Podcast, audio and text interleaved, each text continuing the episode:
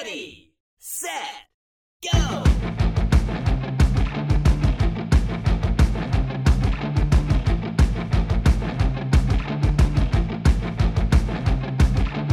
So Thursday morning, I'm on my way to the gym. It's 3:30 in the morning. I'm in my 2005 Mini Cooper.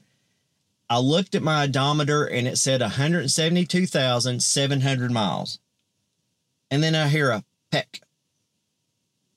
Peck peck. Almost like gravel being thrown up by the tires. One more peck and the next thing I know, my dashboard lit up like a Christmas tree. Welcome to the EV Diaries. This is the place where we explore EVs in small town America. So, my Mini is not an EV, and it is in desperate need of some mechanical work. I'm hoping to replace it in a few months with a Mini E, but I am concerned about the 110 mile range. So, getting back to my story, I pulled into the Dollar General parking lot because we have Dollar Generals about every two miles and I realized that I had broken the serpentine belt and I knew that I was just stuck. So I called home, got a ride back home. Like I said, it's 3:30 in the morning. Nobody likes being woken up and being told, "Hey, come get me. I'm stuck on the side of the road." But I got back home, got ready for work, and took my wife's car to work. Later that day, I called AAA, had them tow my Mini over to my local mechanic at that point, I seriously considered buying a Nissan Leaf.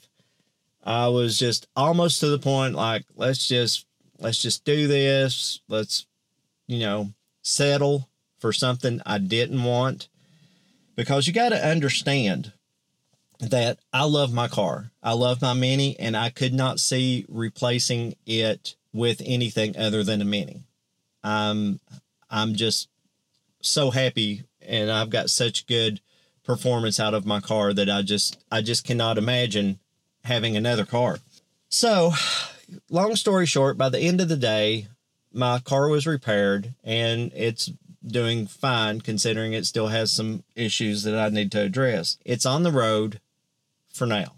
So yesterday, which was Friday, I started off to work and I have about a 35 or 30 to 35 mile depending on how you go one way commute. That gives me plenty of time every morning and every evening to think.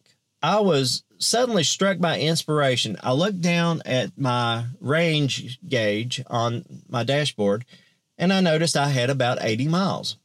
It hit me. What if I operated my car like it only had a three gallon gas tank? I've been tracking my mileage for about three weeks now, and my average daily drive is 85 miles. My longest drive has been 105, and my shortest has been 21.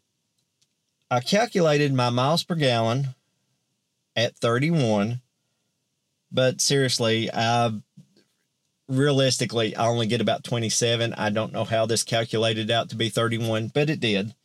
So using those numbers, I decided that I'm going to operate my car like it has a 110 mile range.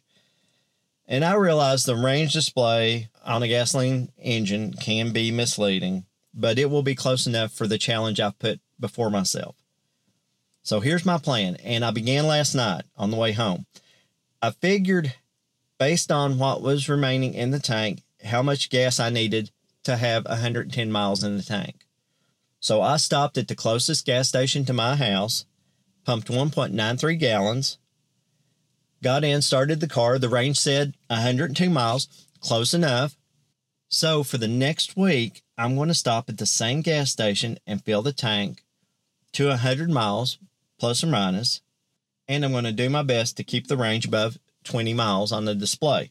Now, I realize this is not a true representation of EV ownership, but it will show how driving a car with a limited range can be done in small town America. Of course, if I have to make a longer trip next week, I will either take my wife's Rogue or I will fuel up only where there are nearby charging stations. I have charging capabilities at work, and there's a gas station about a half mile down the road, so I will rely on those resources if I need to. I know it's a crazy idea, and everyone I've told this idea to, they told me that I was being absolutely crazy. But crazy only ends in two ways. Either A, you lose a body part, or B, it works out fabulously. I may be stranded on the side of the road, but again, I may prove that the Mini E will work for me. So there it is. We'll see how this goes. I'll document it, report back next week. Thanks for listening. Hit that subscribe button. You can tell me I'm crazy if you want to, but the EV revolution is here and it is going to be a great ride.